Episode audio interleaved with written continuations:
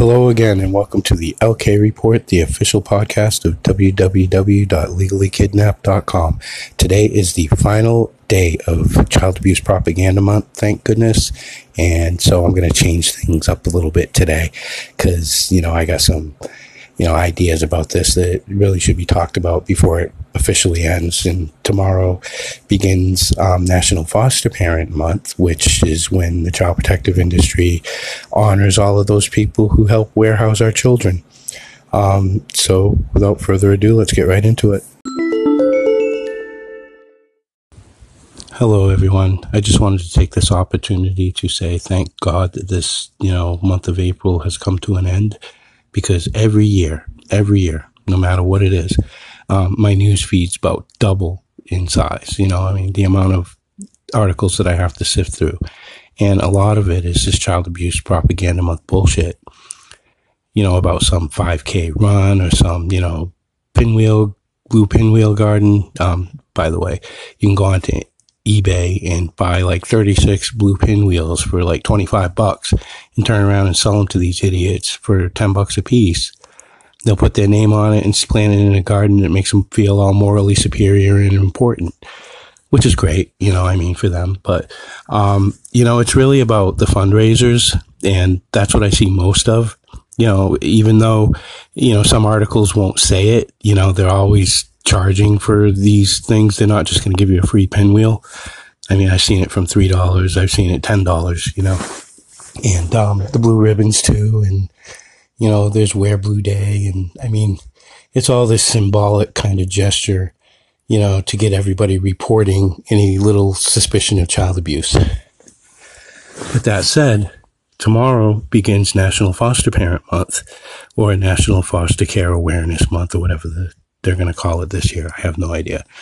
Because, um, well, I do. It's National Foster Care Month, but you know, whatever. It's the same thing. It's just more of the same.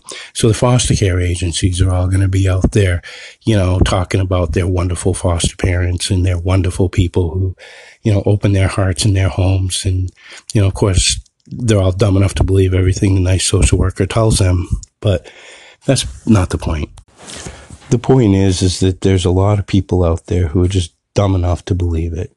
You know, they're dumb enough to believe everything they see on TV. Um, and that's how most people get their education about child welfare is from watching TV. You know, the few who get it from the newspapers, it's the same thing because it's all sensationalized and they do it with this. So here's here's what's going to happen in May.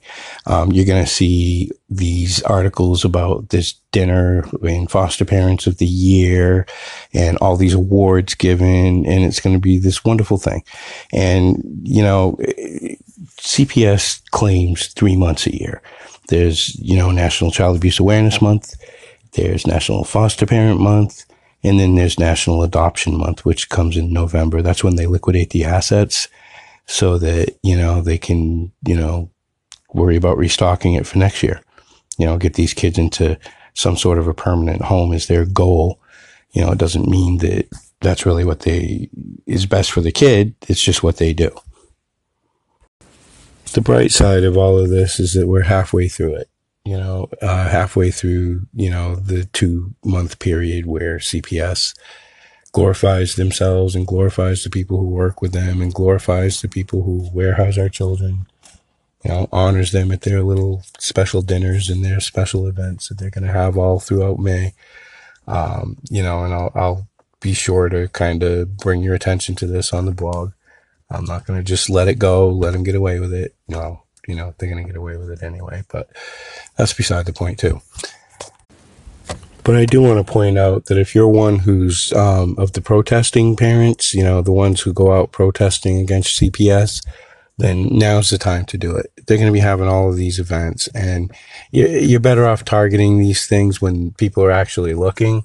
You know, when there's going to be reporters out there, um, because then you're going to get a little bit more attention than if you just, you know, do it on, say, you know, the anniversary of the death of Senator Nancy Schaefer, who died in Georgia and maybe remembered there a lot more than, you know, she would be by the normal people across the country.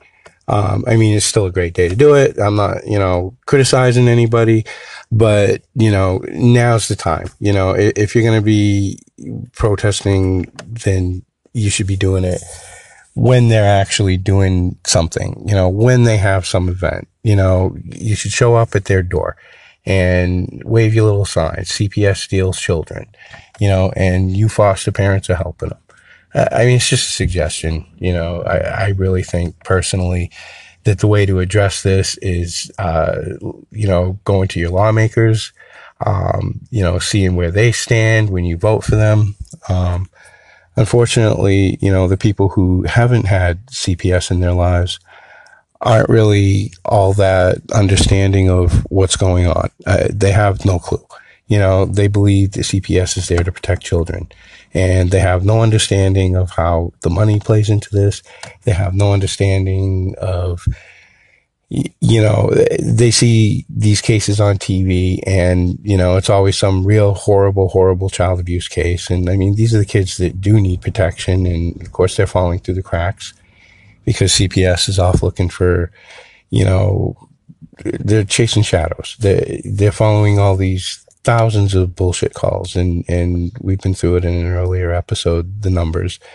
You know, there's, you know, 90% of calls to the child abuse hotline don't even result in a um, finding of abuse. In fact, you know, only about 10% do. And even those, you know, most of them is relatively minor. Uh, you know, like a neglect case, you know, where the kid was outside playing without a jacket on when it was getting cold and some idiot had to make a phone call and think that most people simply think that every case of child abuse is as extreme as the ones you'll see on TV, and it's not. It's it's not even close. Um, you know, I'm not going to get into that today, um, but the fact of the matter is, is, it's just the way that it is. You know, a lot of these cases are minor. A lot of these cases don't even, you know, amount to crap. You know, I mean, they'll go in, they'll substantiate somebody, and that person will end up on the child abuse register, never able to work with kids, never able to be a teacher or work in a hospital or never able to, um, you know, adopt a child.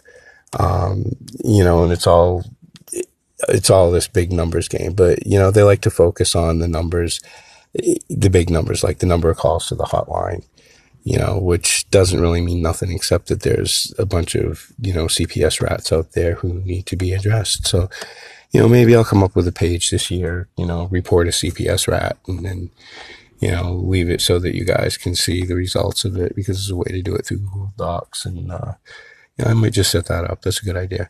Anyway, I just wanted to, you know, kind of do a little rant today, um, about this because it, it's a tough month. It, it's a tough month to get through. You know, all of these people out there having this wonderful time and, and here you are fighting and, and you know, you know, all the power to you. Anyway, um, we're going to get back to normal tomorrow.